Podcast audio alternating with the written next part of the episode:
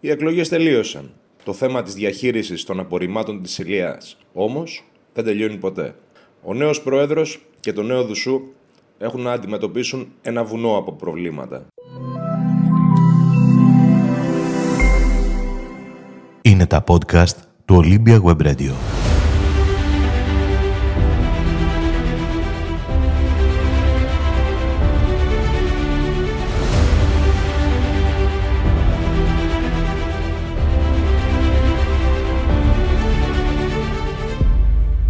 Δευτέρα 19 Φεβρουαρίου του 2024 διεξήχθησαν οι εκλογές στον Φορέα Διαχείρισης Στερεών Αποβλήτων Νομού Ηλίας.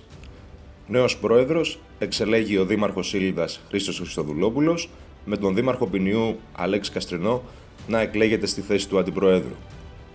Οι εκλογές έγιναν κατά την πρώτη συνεδρίαση του Φορέα, στην οποία συμμετείχαν και τα 16 μέλη του νέου Διοικητικού Συμβουλίου, ανάμεσά τους φυσικά και οι 7 δήμαρχοι της Ηλίας.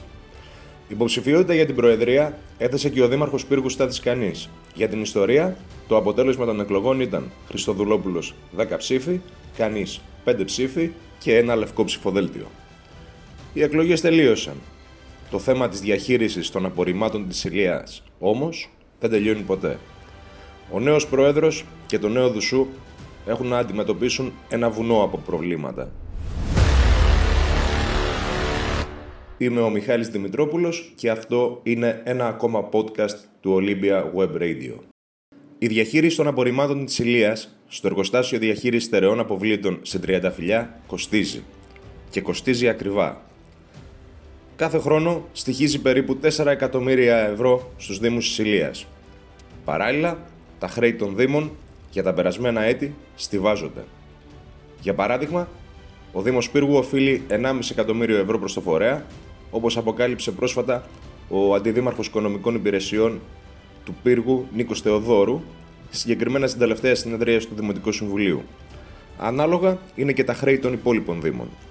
Οι 7 Δήμοι της Ηλίας συγκεντρώνουν περίπου 55.000 τόνους απορρίμματα κάθε χρόνο, τα οποία χρεώνονται με 64 ευρώ τον τόνο. Ωστόσο, βάσει της σύμβασης με την κοινοπραξία που λειτουργεί το εργοστάσιο, από τους 60.000 τόνους και πάνω η χρέωση πέφτει στα 38 ευρώ. Οι 7 δήμοι όμως δεν πιάνουν το όριο. Λόγω των χρεών προς το εργοστάσιο έγιναν περικοπές προσωπικού με αποτέλεσμα να μην ανοίγει τις πύλες του για παραλαβή απορριμμάτων τα Σαββατοκύριακα.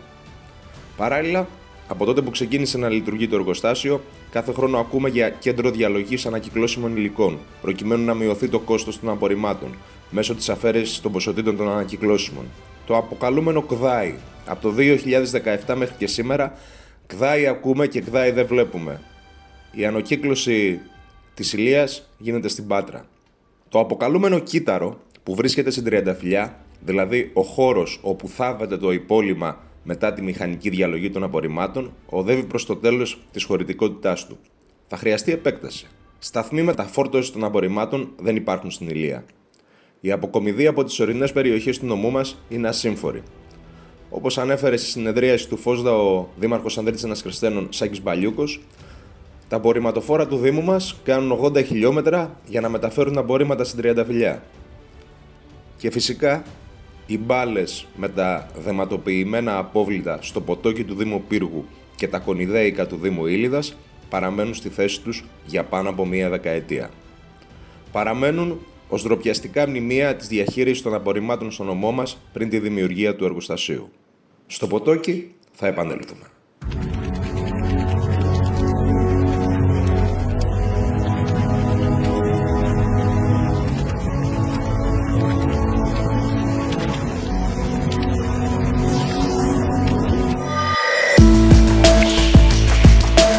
Ακολουθήστε το Olympia Web Radio στο Spotify, τα Google Podcast και τα Apple Podcast.